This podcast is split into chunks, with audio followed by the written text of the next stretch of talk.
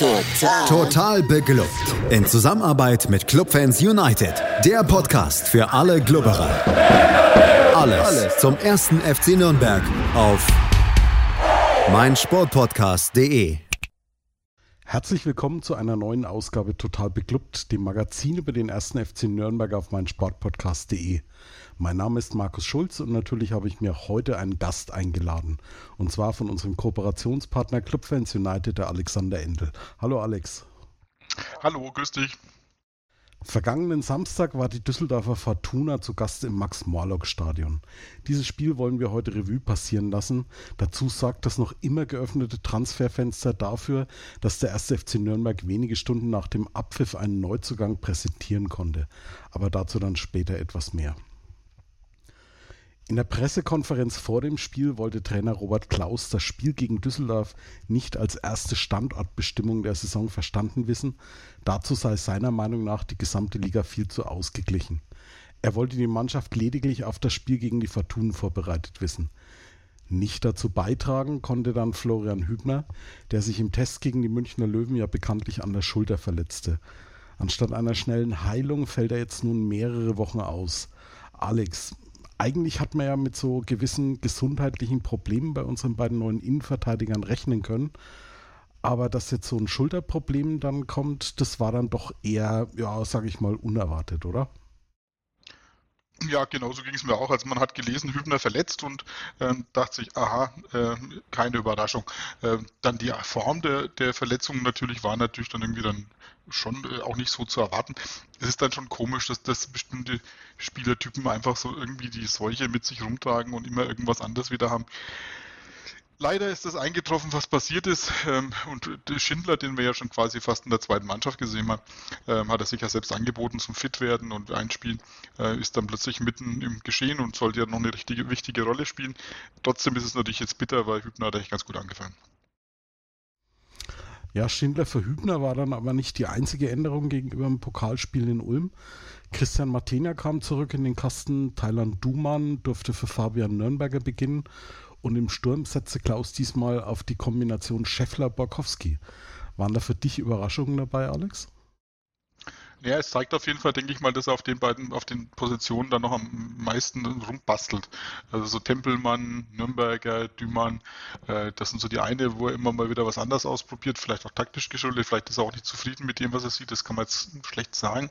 Ähm, und vorne, denke ich mal, auch sucht er noch nach seiner ähm, nach seiner Traumkombination, da hat er versucht, dass man mit, mit Schuranov und Borkowski und dann das andere äh, Duo mit Scheffler und Lohkemper zusammen im Wechsel zu spielen, wobei die, die jüngeren beiden dann die Nase vorn hatten. Jetzt hat er mal das, die Pärchen durchgetauscht oder beziehungsweise gewechselt. Ich glaube, so richtig happy wird er auch nach dem Spiel, oder zumindest noch nicht viel happy, weiß ich nicht, aber zumindest so richtig das Rätselslösung hat er noch nicht nach dem Spiel. Aber es spricht zumindest dafür, dass wir ja doch vier relativ unterschiedliche Stürmertypen haben und da ja den Gegner auch ein bisschen überraschen können. Ne? Ja, ich denke mal, dass der Scheffler und, und Schuranov schon ähnlich sind von, von, von ihrer Veranlagung her, von ihrem Ding, aber im Prinzip ist es gut, ja. Zwei mehr so Strafraumstürmer und dazu zwei eher, eher, eher, flinkere Spieler, die agiler sind und nicht so äh, eigentlich Anspielpasse. Das finde ich schon ganz, ganz interessant und ich denke auch, aber da kommen wir noch dazu, ähm, es zeigt schon ein bisschen so diese ersten drei Spiele, äh, nehmen wir mal erst vier Spiele dazu, äh, wohin die Reise gehen könnte. Aber da sind wir noch lange nicht. Ja, bei knapp über 30 Grad in Franken konnte man jetzt dann nicht mit einem extrem schnellen Spiel von Beginn an rechnen. Jedoch waren beide Mannschaften eigentlich recht flott dabei. Also zumindest ging es mir so die ersten Minuten waren echt spannend. Ja, ich habe es auch angeschaut. Ähm, überraschend, ich war eigentlich im Urlaub, aber ich bin dann doch schon da gewesen, habe mir nicht das, die Chance nicht nehmen lassen, mir das Spiel anzuschauen. Und war dann durchaus auch äh, an der Hitze und Temperaturen vom Flottenbeginn vom Club dann sehr überrascht. Hat mir gut gefallen, äh, wie sie aggressiv angelaufen gemacht haben von Anfang an. Ähm, das hat natürlich dann übrigens plötzlich mit der ersten Trinkpause, ich glaube, das war ziemlich augenfällig für alle, die es beobachtet haben, ähm, dann sich geändert. Ob das dann so ein, so ein taktischer Kniff war oder ob es das den Temperaturen geschuldet war oder einfach Düsseldorf sich darauf einstellen konnte, das ist ein bisschen unklar bis zum Schluss. Aber man hat es gemerkt, äh, flotter Beginn und dann hat dann Düsseldorf übernommen und war eigentlich besser im Spiel als Nürnberg. Ja, die erste Szene war dann, war dann wie gesagt, schon in der, in der sechsten Minute, in der Ecke von Valentini auf Sörensen, der dann nicht genügend Druck hinter den Ball bekommt. In der neunten Minute der Freistoß von Geis aufs kurze Eck, den Kastenmeier wegfausten konnte.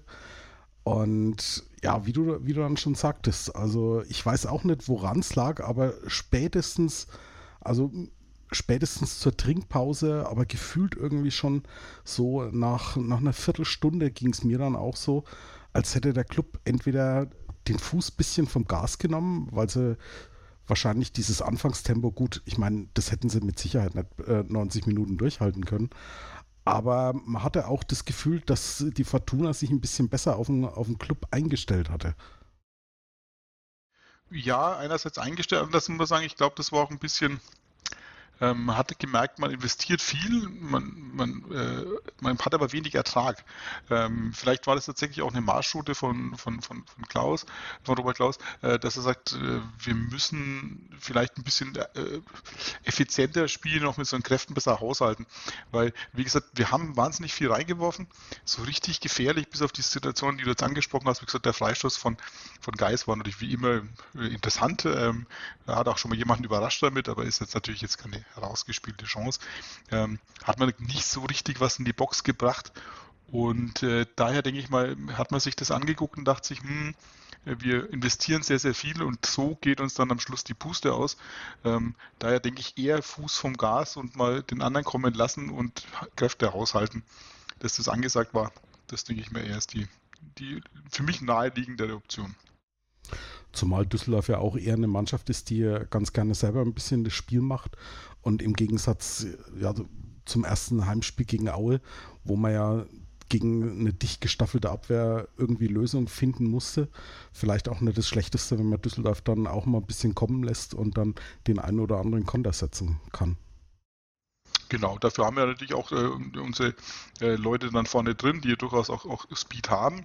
Also ähm, man hat sich gemerkt, dass Scheffler hat es dann eben mit diesem äh, dieses Konzept, dass wir den Ball haben und, und dann vielleicht mit so einem Zielspieler Scheffler spielen, hat halt nicht richtig funktioniert, weil er sich mit seinem Gegenspieler, ich glaube klarer ist es, ist der und äh, dann doch ziemlich aufgerieben und dazu war natürlich auch die Linie vom, vom Schiedsrichter ein bisschen gegen, gegen dieses Spiel, weil er dann doch relativ ähm, ja, äh, schwierige Zweikampfbewertungen drin hatte und man merkte, man kommt da nicht so richtig mit, mit körperbetontem Spiel richtig ran. Er hat dann ziemlich schnell noch eine gelbe Karte gezeigt für Müller-Deli, der dann auch vorbelastet war.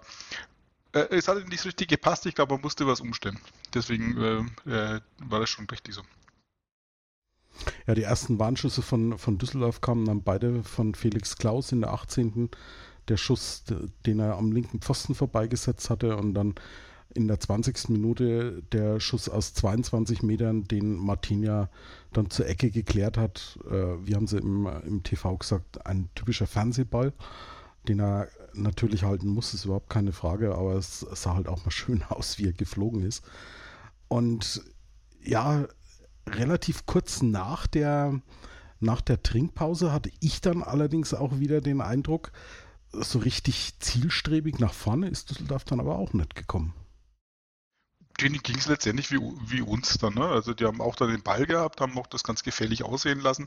Ähm, wie gesagt, mit den angesprochenen Fernschüssen ähm, sah es ganz gut aus, war aber auch nicht so ähnlich wie der Geist-Freistoß war der Klaus Schuss. Sieht äh, gut aus. Der Torwart äh, muss den dann jeweils halten ähm, und äh, alles ist gut. Aber so richtig in die Box und Druck haben sie dann auch nicht ausgeübt. Kurzum, es war das gleiche Spiel nur mit umgekehrten Vorzeichen und daher ähm, ja, fand ich das schon okay. Alois Schwarz im Studio bei Sky hatte dann irgendwie was vom Sommerfußball gesprochen. Das finde ich jetzt wiederum nicht.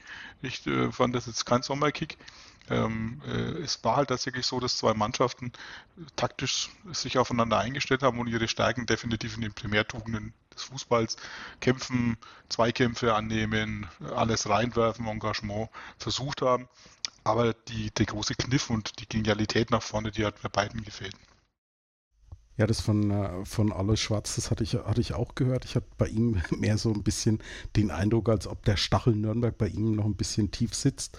Also an äh, ein, ein wirklich solches Spiel wie die erste Viertelstunde zum Beispiel gegen Düsseldorf kann ich mich unter seiner Ägide jetzt also nicht so wirklich erinnern. Von daher, ich muss sagen, wir haben, wir haben sehr, sehr stark angefangen, war ein sehr, sehr präsenter Beginn. Dann äh, hat man ein bisschen Fuß vom Gas genommen. Ja, und entsprechend ging es dann auch mit einem 0 zu 0 in die Kabinen. Und auch wir sind dann gleich zurück bei Total Beklubbt auf meinsportpodcast.de. Wir sind zurück bei Total Beklubbt und zu Gast ist heute Alexander Endel von unserem Kooperationspartner Clubfans United. Nach dem 0 zu 0 Halbzeitstand wechselte Robert Klaus mit Wiederanpfiff, um, wie er später erklärte, keinen zusätzlichen Wechselslot zu verbrauchen, zumal eh angedacht war, aufgrund der Hitze zumindest das komplette Wechselkontingent mal auszuschöpfen. Für den etwas glücklosen Scheffler, du hast es schon gesagt, er hat sich gegen Clara da ziemlich auch aufgerieben, kam dann Erik Schuranov ins Team. Allerdings die erste wirkliche Szene war dann in der 48. Minute und die Hauptrolle, mehr oder minder unfreiwillig, hat dann Christian Martinia gespielt, Alex. Ja, da ist natürlich ich als, als alter Torwartfreund, ähm, habe natürlich dann wieder mein Herz geblutet, ne, weil die, diese Szene, wo er dann am Ball vorbeifaustet, ähm, dann versucht er da wieder aufzustehen, stolpert da so über den liegenden Düsseldorfer, glaube ich, kommt da nicht richtig hin und wir haben dann einfach riesen Glück, dass dann der, der Düsseldorfer äh, es nicht schafft, den Druck hinter den Ball zu bekommen und eigentlich letztendlich am, am verwaisten Tor ähm, den Ball unterzubringen. Äh, das war natürlich schon so, das ist halt immer so Martinias, äh, das hängt ihm halt nach.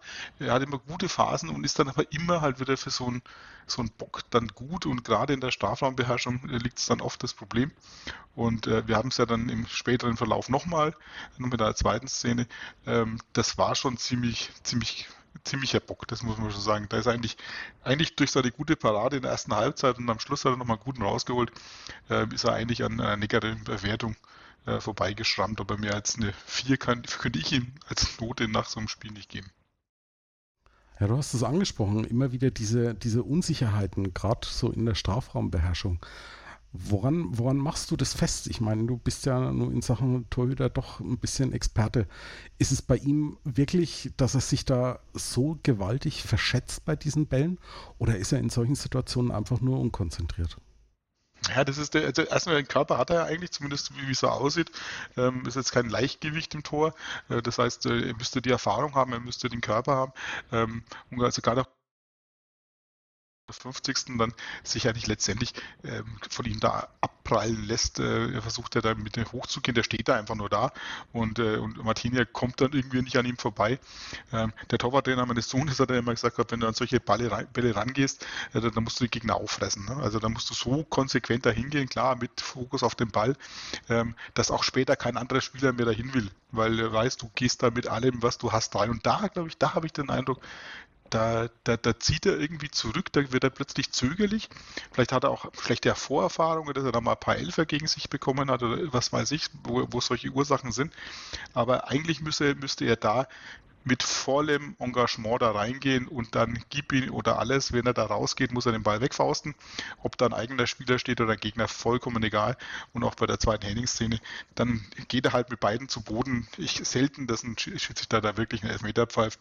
Da ist er mir einfach nicht entschlossen genug und äh, woran das liegt, kann ich nicht sagen. Es ist definitiv aber eher, ich glaube, nicht das Verschätzen, sondern eher das Zögerliche, dann äh, seinen Körper da reinzuwerfen. Ist das der Unterschied zwischen einem Christian Martinia und Oliver Kahn? Dass Oliver Kahn zu seiner Zeit einfach wirklich ohne Rücksicht auf Verluste in solchen Situationen dann in Mann gegangen ist? Einerseits ja, andererseits denke ich mich mit dem Kahn damals auch mal beschäftigt. Äh, der, der Kahn hatte natürlich aber auch ein bisschen so den Bayern-Bonus, ne, sage ich immer so. Also ähm, der Kahn hätte für manche, manche Szenen definitiv in Heiko Herrlich damals und Co. Äh, einfach vom Platz äh, gehört und äh, mal, mal eine rote Karte ziehen müssen. Das hat man sich bei den Bayern damals auch, glaube ich, einfach nicht getraut, ähm, so eine Ikone vom Platz zu werfen. Das, wenn sich Martina mal erlaubt, dann fliegt er einfach vom Platz. Ähm, das schwingt natürlich mit, deswegen kann man das nicht ganz vergleichen. Aber aber in der Tat ist so, ähm, so ein Ruf muss man sich natürlich irgendwo auch aufbauen als Torwart. Das wissen die Gegenspieler auch. Ähm, die schauen sich solche Spiele auch an und wissen, okay, ich bleibe einfach mal stehen, ich lasse ihn mal auflaufen, ähm, ich halte meinen Körper dagegen und, und dann gucken wir mal, was passiert. Und, äh, und genau das ist ja, was jetzt mittlerweile so eine selbsterfüllende Prophezeiung ist. Die Spieler wissen das, deswegen tun sie das, deswegen macht Martina wieder das Gleiche und es kommt immer wieder zu solchen Szenen, weil man natürlich dann auch als Gegenspieler auf solche Situationen dann lauert und spekuliert. Und, äh, und da muss er raus. Also da muss aus dieser Ecke muss er raus und, ähm, und muss, muss irgendwo jetzt mal zeigen, dass er da mehr Durchsetzungsfähigkeit im Strafraum hat. Fünfer ist sein Ding, Schutzraum hin oder her. Äh, den muss er verteidigen, da darf kein Ball darum hüppeln oder halb, halb hoch rumfliegen. Ja, ein bisschen Vertrag hat er ja noch. Das heißt, er hat noch ein bisschen Zeit, das Zeit ein bisschen zum Ändern. Ja, der nächste Spieler, der dann am Boden lag, war in der 54. Minute Christopher Schindler, der nach einer Abwehraktion gegen Kovnacki dann erstmal liegen geblieben ist, aber Gott sei Dank dann äh, weitermachen konnte. Und direkt nach der Szene hatte ich persönlich dann auch wieder den Eindruck, als ob der Club jetzt so langsam, aber sicher wieder das Gaspedal ein Stück weit durchtritt. Ja, tatsächlich. Also das, die, die Minuten dann davor ähm, war ja auch so, dass dann vorher schon mal schon eine gute Flanke von Kraus kam, ähm, wo der, wo Handwerker an der langen Ecke, glaube ich, gelauert hat und, äh, und dann bloß nicht rankam. Das sah schon ganz gut aus. Und dann merkt man sich, okay, jetzt könnte wieder so eine, so eine neue Phase kommen im Spiel. Das ist ja oft so, so phasenartig. Hatte ich auch den Eindruck, ja, dass der Nürnberger dran war und dann ist so noch äh, Stand die Pete auch mal Ertrag rausgekommen. Überraschung. Ganz genau, die 59. Minute. Freistoß von Johannes Geis.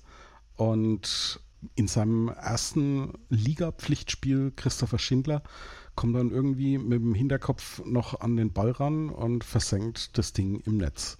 Schönes Tor eigentlich, ne? Ja, finde ich aber vor allem auch erfrischend ehrlich, was Schindler da nahe gegeben hat. Manche sagen ja, weil die habe ich genauso gewollt. Ne? So, äh, äh, Horst Rubisch Gedächtnistor. Ähm, Schindler hat ja gesagt gehabt, er, er wusste, äh, wenn man sich das mal durchgelesen hat, er hat gesagt, sie wussten, dass die quasi äh, dann auf Abseits spekulieren bei solchen Art von Flanken. Und äh, deswegen musste er spät anlaufen, kam eigentlich zu spät und wollte dann einfach immer nur irgendwie noch den Ball in Richtung Tor verlängern und war eigentlich selbst überrascht, dass der Ball dann eingeschlagen hat im, ins Kreuzig. Aber äh, so, so, so zufällig es klingt, ich glaube, diese Situationen muss man kreieren, solche Freistöße muss man ziehen, solche Flanken muss man schlagen, dann erzeugt man Gefahr und damit kann man auch quasi mit dem Hinterkopf, ohne hinzugucken, ein Traumtor erzielen. Ja, und vor allem finde ich, der Wille macht es dann auch aus. Ne? Ich meine, er hätte, hätte sich ja auch denken können, oh, komme ich jetzt nicht ran, lasse ich, lass ich gleich weg, bevor ich mir irgendwas tue. Aber er hat sich dann halt trotzdem nochmal gestreckt und der Wille hat dann letztendlich dann das Tor noch erzielt. Ja, und auch die, die ich meine, das machen wir schon länger, ähm, auch ganz erfolgreich. Letztes Jahr mit Markreiter beispielsweise immer wieder, dass wir letztendlich die Innenverteidiger auch bei solchen Freistoßsituationen die vorderste Linie ziehen und auch zum Freistoß hochmachen. Ist natürlich immer ein Wagnis, dann mit dieser modernes Wort äh, Restverteidigung. Ähm, da muss man ja aufpassen, wenn die Bälle nicht dahin kommen, sondern schnell abgewehrt werden, was dann passiert. Ähm, aber das ist natürlich ein Konzept, das wir schon seit Jahren immer wieder machen, dass Innenverteidiger dann eben dann mit in die erste Linie gehen und es lohnt sich. Ja, in der 62. Minute gab es dann, ähnlich wie in Ulm kurz vor Schluss, dann an der Mittellinie, also an der Seitenlinie in Höhe der Mittellinie mal wieder so eine schöne Rudelbildung, nachdem Clara Müller-Deli ziemlich rabiat dann, ja, sozusagen aus dem, aus dem Feld gecheckt hat. Das sind, das sind so Fouls, wo, wo ich mir dann immer denke, Leute, muss das an der Mittellinie sein? Wenn halt wirklich die klare Absicht erkennbar ist, äh, hier geht es mir überhaupt nicht um Ball, sondern wirklich nur darum, den Mann zu erwischen? Ja, wobei man sagen muss, es hat eine gelbe Karte bekommen, klar, er hat äh, das auch verdient, das ist auch die angemessene Sanktion dafür gewesen. Er hat ihn ja nicht umgemäht, ne? Also er ist halt, ähm, er hat halt seine Schulter reingedrückt und hat ihn halt, äh, das, das Unschöne war halt, dass es auf der Tatanbahn dann gelandet ist und äh, das, das tut bestimmt auch weh. Ähm, aber letztendlich, klar, er wäre durch gewesen. Also Müller-Deli hat ja schon ziemlich Fahrt aufgenommen, hat, glaube ich, den ersten schon gut überspielt gehabt, war jetzt auch ein klarer schon vorbei, war im vollen Lauf, Kontersituation. Äh, die linke Außenbahn, glaube ich, war frei.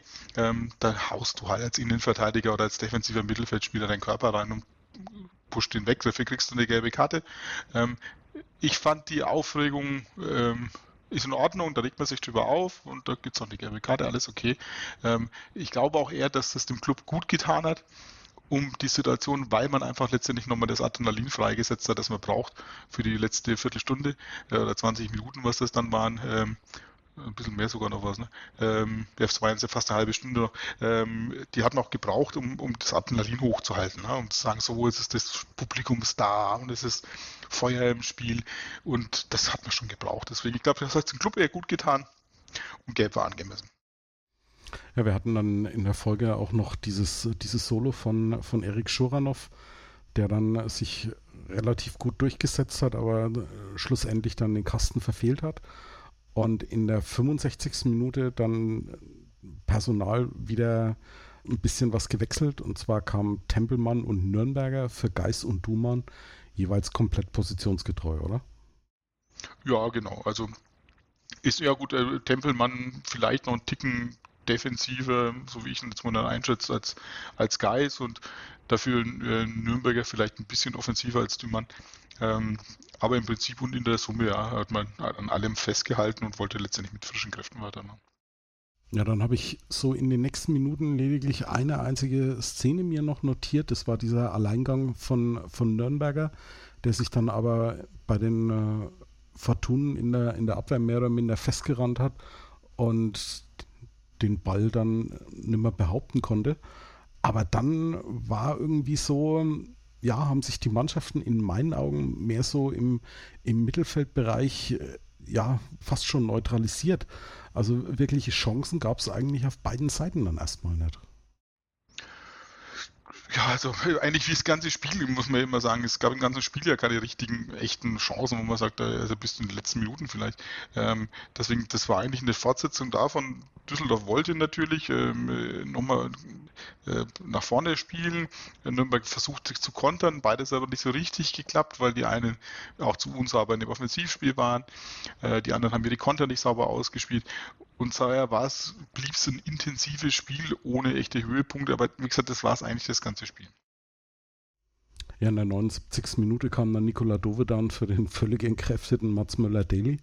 Und zwei Minuten später eigentlich die erste Szene, die wieder nennenswert war, das war dieser Schlenzer von Borkowski, den er aus 20 Metern abgelassen hat. Aber Kastenmeier hat das Ding dann auch ziemlich sicher dann zur Ecke geklärt.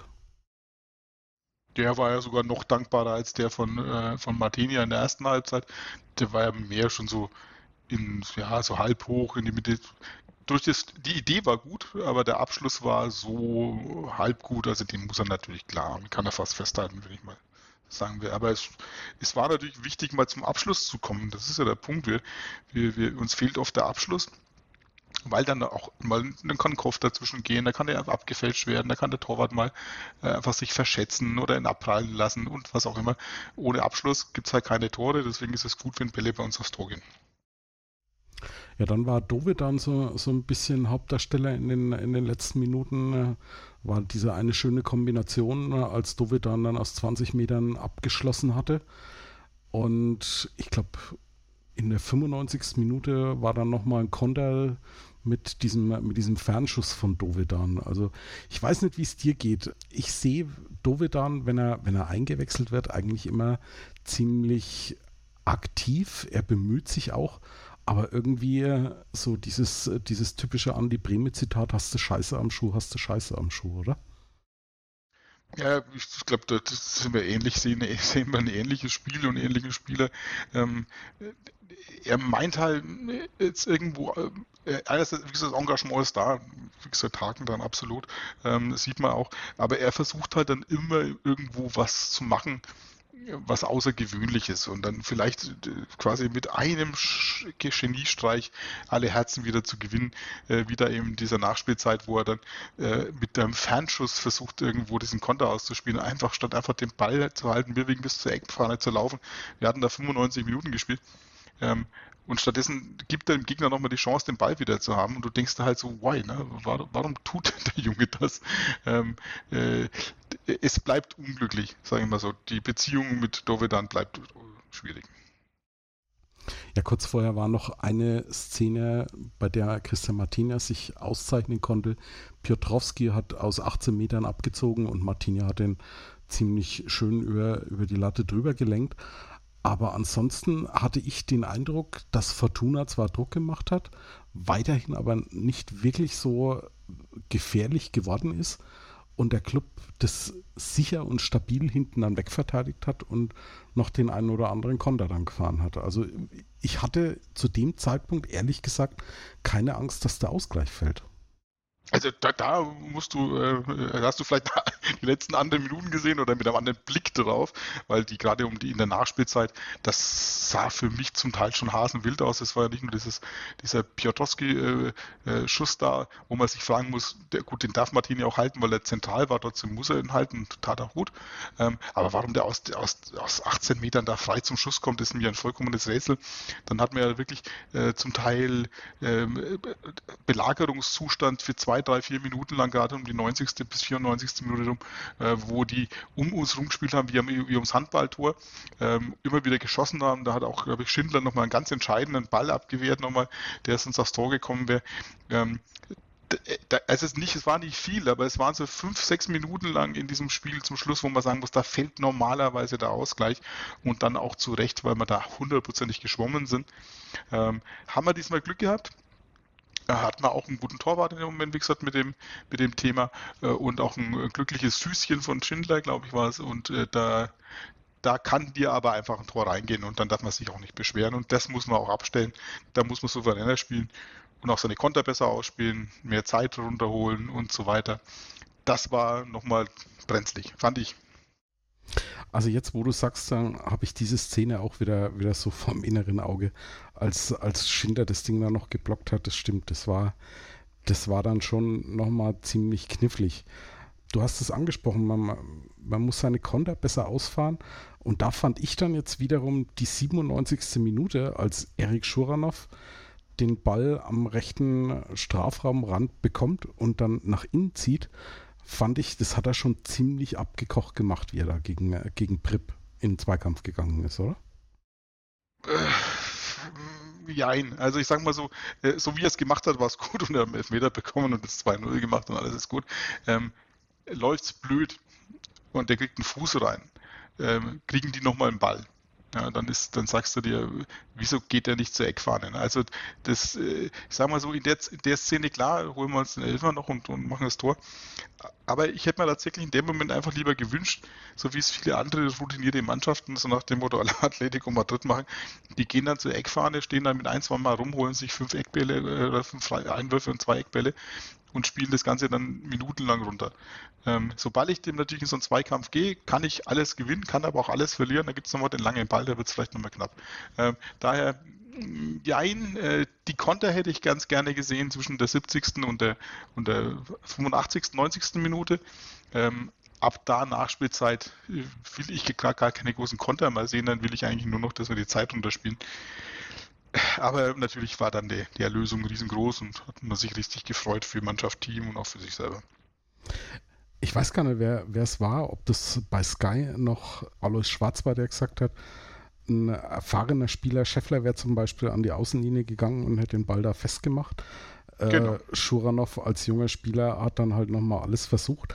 Auf der anderen Seite kann ich mich halt auch noch an sehr, sehr viele Szenen in den letzten zwei, zweieinhalb oder drei Jahren erinnern, als wir das wirklich auch versucht haben, Richtung Eckfahne zu gehen und nicht in der Lage waren, den Ball irgendwie festzumachen. Von daher, ja, also ich bin, ich bin froh, dass es so gelaufen ist. Den Elfmeter selber und die Szene habe ich dann auch nur nachträglich gesehen. Ich bin eines dieser Sky-Opfer. Ich habe keine Bauchbinde gesehen, dass man irgendwie auf einem anderen Kanal schnipsen muss. Ja, es muss, glaube ich, irgendwie haben sich dann Dovedan und Schuranov ja noch irgendwie sozusagen um die Ausführung des Elfmeters fast schon gestritten und bis dann Valentini dazwischen ist und das Ding sozusagen auf seine Kappe genommen hat war auch wichtig. Ne? Wir haben in letzter Zeit, ich, ich habe die Statistik nicht im Kopf, aber ich habe so gefühlt ja echt viele Elfmeter in letzter Zeit vergeigt, in den letzten ein, zwei Jahren. Und äh, und das war ja auch gar nicht mal so schlecht, was der Kastenmeier da gemacht hat. Der hat sich ja tatsächlich ziemlich stark vom Schützen aus ins rechte Eck gestellt, also nicht in die Mitte des Tors und, äh, und damit die lange, die andere Seite natürlich angeboten und, äh, und da brauchst du schon Nerven, ne? also dann, um dann in diese Ecke dann zu schießen, weil man davon ausgeht, dass dadurch der Kastenmeier dann sich tatsächlich dann doch am Ende im letzten Sekunde dann umorientiert. Ähm, kann auch schief gehen. Ähm, Valentini hat es gemacht, hat souveräne gemacht und äh, ja, da war schon froh, dass da kein Dove da und kein Schulanov geschossen haben, sondern jemand, der ein paar mehr Minuten schon am Platz gestanden hat. Valentini trifft zum 2 zu 0. Ihm nehme ich das auch ab, als er dann sozusagen im Jubel das Vereinswappen auf seinem Trikot geküsst hat. Schließlich und endlich war das dann auch die letzte Szene des Spiels. Und wir sind dann gleich zurück mit unserem Fazit zum Spiel und sprechen über den neuesten Zugang beim ersten FC Nürnberg. Gleich hier bei Total Beklubbt auf meinsportpodcast.de. Wie viele Kaffees waren es heute schon? Kaffee spielt im Leben vieler eine sehr große Rolle. Und das nicht nur zu Hause oder im Café, sondern auch am Arbeitsplatz. Dafür gibt es Lavazza Professional. Kaffee am Arbeitsplatz, der genauso lecker schmeckt wie in eurem Lieblingscafé. Die perfekte Kaffeelösung für jede Art von Unternehmen. Klein, mittel, groß. Ihr habt auf jeden Fall einen Kaffee, der schmeckt. Die richtige Motivation für eure Arbeitstage. Alle Infos zu Lavazza Professional findet ihr auf lavazza.pro.de mit allen Kaffeelösungen für euer Büro. Wir sind zurück bei Total Beklubbt und noch immer an meiner Seite der Alex Endel von unserem Kooperationspartner Club Fans United. Alex, ein 2 zu 0 Heimsieg im Glutofen Max-Marlock-Stadion. Für dich unterm Strich ein verdienter Sieg? Oder sagst du, das hätte durch die Aktion von Kovnatski in der 48. Minute nach dem Martina-Fauxpas auch komplett anders laufen können? es widerspricht sich ja nicht. Ne? Also ähm, es hätte auch komplett anders laufen können. Trotzdem war es verdient, was es verdient. Ähm, ich glaube, beide hätten irgendwo einen Ertrag verdient, weil sie haben beide sehr, sehr viel investiert. Ähm, wir haben diesmal weniger vielleicht äh, Fehler gemacht oder haben, naja, will ich mal sagen, aber wir haben die, das, was angeboten ist, besser ausgenutzt. Ja, der leichte Stellungsfehler äh, bei der, vor dem 1-0, dann vielleicht das, das Bein das stehen gelassen worden ist und natürlich auch die äh, nicht genutzte Chancen sind natürlich auch Fehler auf der gegnerischen Seite. Ähm, das haben wir uns zunutze gemacht und haben deswegen einen erarbeiteten, verdienten ähm, Heimsieg gefahren und das war extrem wichtig, hin oder her, was, was Robert Klaus vom Spiel gesagt hat, richtungsweisend oder nicht. Ähm, wenn man mit drei Punkten oder weniger aus den ersten drei Spielen rausgegangen, ähm, ist es natürlich eine komplett andere Nummer, als wenn wir jetzt mit fünf Punkten dastehen. Ähm, das ist schon äh, fürs Gemüte und für die Stimmungslage richtungsweisend, auch wenn es natürlich für die Gesamtsituation, Gesamtsaison nichts auszusagen hat. Also daher, ähm, ich finde, es ist verdient gewesen, weil man es sich erarbeitet hat und hat es nicht geschenkt bekommen. Ähm, es hätte aber auch anders ausgehen können. Ja, dennoch muss man auch eines konstatieren, also vor der Saison die, die größten Baustellen hat man bei uns in der, in der Abwehr ausgemacht. Und nehmen wir mal jetzt die, diese etwas wilde Schlussphase mal raus, fand ich, dass die Abwehr bis auf ein, zwei Ausnahmen eigentlich ziemlich sicher stand und das Ganze souverän alles wegverteidigt hat. Wie ging es dir da? Ja, einerseits muss man sagen, es ist natürlich, hängt ein bisschen auch ab von der, von der zum Teil wirklich erschreckenden Effizienz unserer Gegner in den letzten Jahren, wo ich immer das Gefühl hatte, wir mussten auch in der zweiten Liga nur einen Fehler machen und das ist dann immer auch immer so gleich so gnadenlos bestraft worden. Jetzt haben wir irgendwie ein bisschen das Glück, dass man so Martinia-Patzer eben nicht bestraft bleibt, wird oder dass ein Ball nicht über fünfmal abgefälscht dann doch noch durch die Beine geht in der Schlusssekunde da rein eiert. Ähm, das ist beim Fußball oft nicht erklärbar, warum das manchmal so ist. Aber was mir tatsächlich insgesamt besser gefällt, muss ich sagen, und das ist nicht nur wegen des Ergebnisses, das hätte ich dir auch schon nach 20 Minuten so geschrieben, man hat so das Gefühl, dass sich so langsam jetzt wieder was formiert. So eine Kompaktheit im Team, so ein, so ein Füreinanderspielen. Man hat das Gefühl, die Mannschaft findet sich langsam mal und es fängt eben in der Defensive dann vorne an und geht bis hinten durch und die Offensive beginnt hinten und setzt sich bis nach vorne durch und äh, man hat so eine, so eine Idee, das Gefühl, dass sich so, eine Idee langsam durchsetzt, was natürlich auch jetzt mittlerweile ein bisschen mit der Kontinuität auf der Trainerposition zu tun hat. Hatten wir ja gehofft, dass es so kommt, ist es auch ein bisschen so nach vorne, wie gesagt, das ist dann auch die Königsdisziplin. Ne? Also hinten dicht verteidigen, das kann man irgendwo sicher arbeiten, kompakt im Mittelfeld stehen, kann man sicher laufen. Ähm, nach vorne braucht man mal diese Geistesblitze und da haben wir momentan nur Mats Müller-Deli. äh, der die immer wieder versprüht. Ähm, die anderen haben Luft nach oben und da denke ich auch gerade an Scheffler. Der hat definitiv mehr im Köcher als das, was er zuletzt gezeigt hat. Ja, Fabian Nürnberger möchte ich da an der Stelle noch, ja, auch, ja. noch nennen. Also gerade in der letzten Saison war er doch oftmals ein, ein sehr, sehr großer Aktivposten, der viel Dynamik ausgestrahlt hat und das fehlt ihm also so zumindest für meinen Eindruck in dieser Saison eigentlich noch komplett. Ja, und äh, der Flo hat es ja auch mal in einem Tweet so schön bei uns äh, auch geschrieben. Äh, die, das Problem der, der, dieser Raute, die uns deutlich mehr Stabilität gegeben hat und die uns scheinbar auch liegt, ist natürlich auch, wenn man halt nur einen Mats Müller-Deli hat, wenn der sich fallen lässt auf die Außenposition, ist, fehlt er halt in der Mitte. Ne? Der kann sich ja schlecht selber anspielen. Und da merken wir schon, deswegen habe ich eigentlich schon ein bisschen Hoffnung, dass der Lohcamper wieder mehr ins Spiel kommt. Der hat auch so eine, manchmal so eine Genialität. Ich finde es auch schade, dass Hack weg ist, aber gut, das ist nun mal so, das, den konnte man nicht aufhalten. Weil der manchmal auch sowas, sowas Unkonventionelles versprüht hat und mal was machen konnte. Aber es ist wieder bei der Kompaktheit, wenn du halt so einen Hack mit dem Spiel hast, der dann aber auch nicht nach hinten richtig mitarbeitet, ähm, dann fehlt dir wieder ein Baustein in dein Defensivkonzept. Ne? Also deswegen, ich glaube, wir sind auf einem guten Weg, aber das, das dauert noch seine Zeit, bis sich da so halbwegs alles gefunden hat. Und wir hoffen, dass wir genug fitte Spiele haben und nicht so viele Ausfallzeiten, dass wir es nicht jedes Mal wieder kompensieren und fast bei Null anfangen werden. Ja, kommenden Sonntag geht es dann nur nach Ingolstadt, wo der FCI sicherlich alles daran setzen wird, die 1 zu 6 Pleite in Darmstadt, wenn schon nicht vergessen zu machen, aber zumindest eine Reaktion zu zeigen. Aber Alex, mal Butter bei die Fische, der Club sollte trotz allem als Favorit in das Spiel gehen, oder? ich bin auch immer ganz ehrlich, Butter bei Fische, ich bin ehrlich, in der zweiten Liga derzeit mag ich in keinem Spiel momentan einen echten Favoriten ausmachen. Also du kannst wirklich komplett, kann da jeder gegen jeden an einem guten Tag ähm, gewinnen. Ähm, weil du eigentlich keine Mannschaft hast derzeit, die von der Form und von, von ihrem Potenzial, wenn man sich das anguckt, durch die Bank ähm, eben diese Genialität hat, um Mannschaften auseinanderzunehmen, die an einem guten Tag ihre Primärtugenden abrufen. Das heißt, laufen, weisen, Einsatz zeigen, kompakt stehen. Wenn das stimmt, dann ist plötzlich auch Regensburg äh, oben auf, ähm, wenn die nach vorne ab und zu mal einen Ball reinmachen.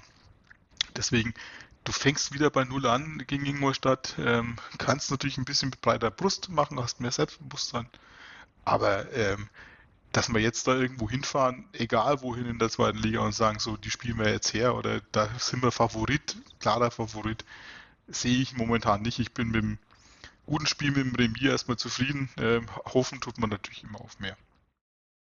Ja, was denkst du, wie das Spiel laufen wird? Wird Ingolstadt versuchen, selber ein bisschen das Spiel in die Hand zu nehmen oder sind die jetzt durch dieses 1 zu 6 so verunsichert, dass sie sich erstmal sagen, oh, wir schauen jetzt erstmal, dass wir hinten die Null stehen haben? Ja, ich glaube, so, so, so eine Klatsche ist immer äh, einerseits extrem bitter, andererseits, wenn es nicht die 15 ineinander war, ähm, äh, dann, äh, dann kann man das auch relativ schnell abhaken. Dann sagt man sich, okay, das war ein verwachsener Tag und das war es halt. Und, und äh, dann schaut man sich meistens auch gar keine großen Videoanalysen mehr an, weil man sagt, so, so will man sich gar nicht antun. Ähm, äh, und, und hakt das dann einfach als halb blöder Tag blöd gelaufen ab. Deswegen glaube ich, wird eher das, das, klassische Messer zwischen den Zähnen äh, und, und Wiedergutmachung an sein. Dazu hat man natürlich mit zwischen Nürnberg und Ingolstadt jetzt auch in der jüngeren Historie äh, lebhafte Geschichte nach wie vor aufzuarbeiten und äh, daher, ich glaube, ähm, das wird äh, das letzte Spiel nicht so viele Auswirkungen haben. Für Nürnberg tut der Sieg jetzt mal die fünf Punkte gut, weil man nicht mit so wackeligen Füßen auf dem Platz laufen muss. Ja, wenn dann am Sonntag um 13.30 Uhr in Ingolstadt angepfiffen wird, so wird aller Voraussicht nach schon Konstantin Rausch mit im Kader stehen. Der FCN verkündete wenige Stunden nach dem Heimsieg gegen Fortuna Düsseldorf die Verpflichtung des seit Anfang 2021 vereinslosen neunmaligen russischen Nationalspielers. Der 31-jährige Linksverteidiger hatte sich in den vergangenen vier Wochen beim Erstligisten Arminia Bielefeld fit gehalten und die gesamte Vorbereitung absolviert. Alex, ich weiß nicht, wie es dir ging, aber mich hat die Nachricht von Coca Rauschs Verpflichtung, die mich übrigens während des A-Klassenspiels des LTV Gauerstadt bei brütender Hitze von 35 Grad erreicht hat, sehr, sehr erstaunt und überrascht. Also ich konnte mir da ehrlich gesagt erstmal so gar keinen Reim drauf machen. Wie ging es dir? Ich muss natürlich auch sagen, mich hat sie kalt erwischt. Also äh, vielleicht habe ich zu, wegen meines Urlaubs zu wenig ins Transfer in die Gerüchteküche geschaut. Ähm, ähm, ich habe da vollkommen, dann plötzlich bei uns in den Kommentaren, nachdem wir im Spielbericht veröffentlicht hatten, ähm, plötzlich stand irgendwas von Rausch und ich so, was? Äh, musste erstmal nachlesen, ob ich den Kontext vielleicht irgendwie falsch, falsch äh, verstanden habe und, äh, und habe dann eigentlich erst von dieser Verpflichtung tatsächlich erst erfahren und äh, ähm, ja, dann habe ich mir so hin und her überlegt. Also die erste Irritation war, dass er sechsmaliger russischer Nationalspieler war. Das habe ich wirklich komplett nicht mitgekriegt. Ähm, Schande über mein internationales Fußballverständnis in den letzten Jahren.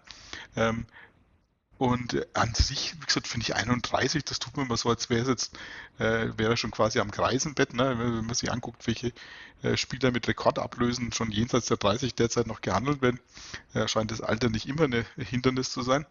Ähm, ich glaube schon, dass das noch ein guter werden kann und die, die Vergleiche mit Hans-Jörg Kriens und Co.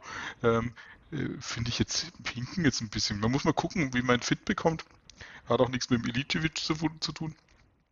Ich glaube, das ist ein, ist ein, guter Mann, wenn er fit ist. Und das ist eine Problemzone. Und das ist eine günstige Lösung offensichtlich.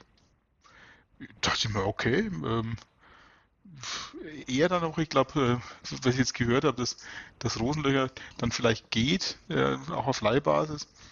Dann finde ich es jetzt wieder komisch, aber, ähm, aber gut, äh, das sind auch verschiedene zwei Seiten, die wir, die wir bespielen aber ähm, dass Handwerker noch einen gestandenen Spieler hinter sich mal für etwas Druck braucht, finde ich jetzt schon okay. Also das waren, das waren so die Dinge, die mir durch den Kopf gegangen sind. Also nachdem letzte Woche ja das Gerücht aufkam, dass Handwerker eventuell noch gehen soll, weil sein Vertrag im Sommer ausläuft. Dann äh, direkt nach dem, nach dem Rauschtransfer kam dann irgendwie, dass eventuell eines Rosenlöcher ausgeliehen werden soll, dass er Spielpraxis kriegt da tut es sich im Moment halt schwer. An Handwerker kommen da nicht vorbei. Und ja, nur durch, durch Training kriegt er halt auch nicht diese Spielroutine dann rein. Du hast Ivo Ilicevic gerade angesprochen. Das war auch sowas, was ich im Hinterkopf gleich gehabt habe. Aber unterm Strich muss ich sagen, so nach zweimal drüber schlafen, glaube ich, dass Coca Rausch eher so ein zweiter Konstant Jakpa werden kann für uns. Ja, also ich denke mal, das. Also mich hat es eher gewundert, dass quasi das Handwerker so wenig Druck von hinten bisher bekommen hat, weil er dann doch, finde ich, ähm, trotz seiner Veranlagung, die er offensichtlich hat, auch wegen seiner U21 Nationalmannschaftsberufungen er gehabt haben muss, dann in den letzten Jahren doch nicht so richtig den nächsten Schritt gegangen ist und immer wieder Rückfälle hat und, und ähm, und dass es dafür unsere Jungs dahinter nicht gereicht hat. Die schicken ja die Leute nicht umsonst weg. Ne? Ich denke, die schauen schon hin und denken sich, äh, wenn der nicht vorbeikommt, brauche ich ja jemanden, der, der anders irgendwie Druck macht oder, oder Konkurrenzdruck aufbaut.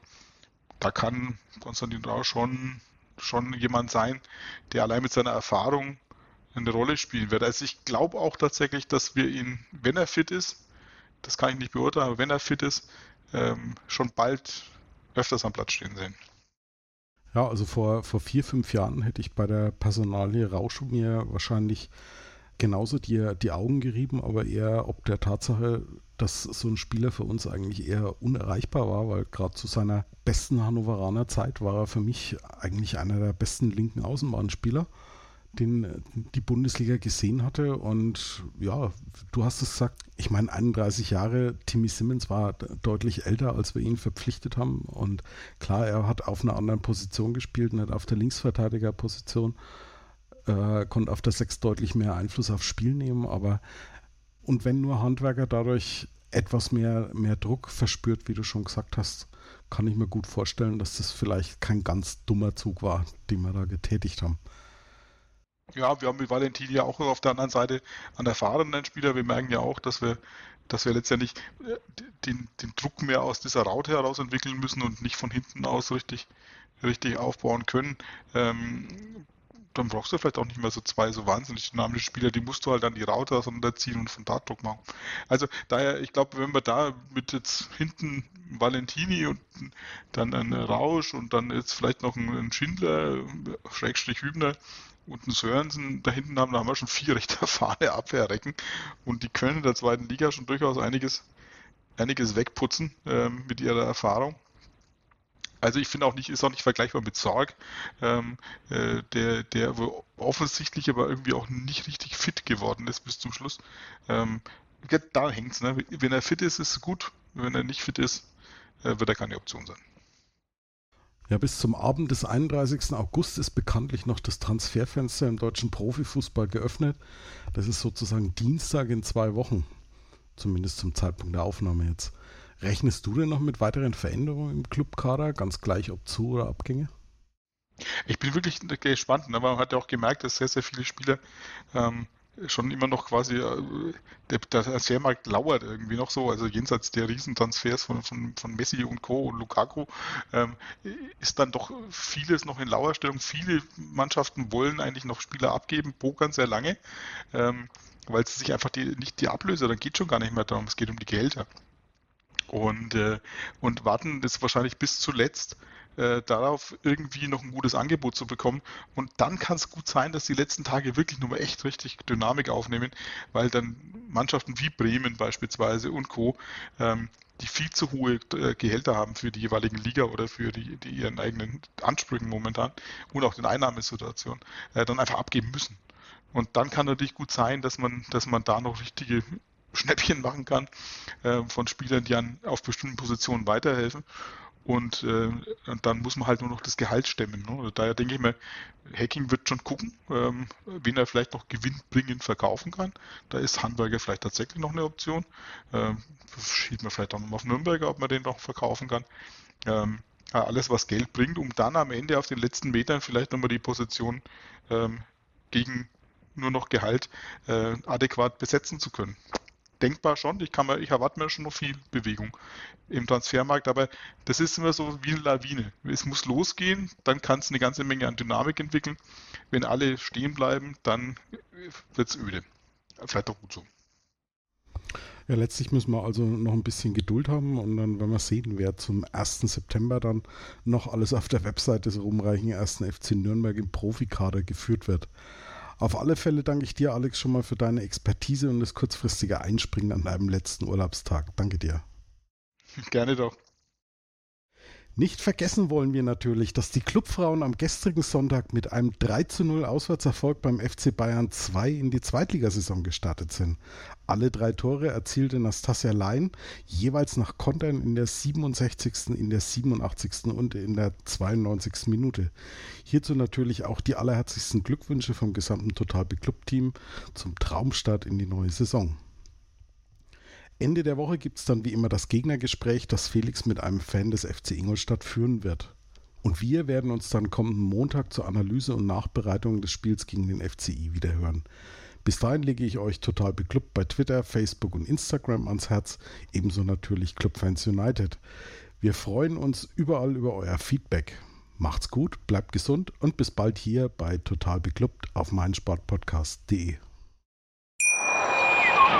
Ich habe mich natürlich schockverliebt, weil die war wirklich ganz, ganz klein. So begann die Mensch-Hund-Beziehung zwischen Christina und Tierschutzhund Frieda. Und wie es danach, nach dem ersten Moment der Verliebtheit, so weiterging und welche Klippen es danach zu umschiffen galt, das hört ihr in der neuen Ausgabe von Iswas Dog, dem Podcast für harmonische Mensch-Hund-Beziehungen. Iswas Dog? Mit Malte Asmus. Überall, wo es Podcasts gibt. Total. Total beglückt. In Zusammenarbeit mit Clubfans United. Der Podcast für alle Glubberer. Alles, Alles zum ersten FC Nürnberg auf meinsportpodcast.de.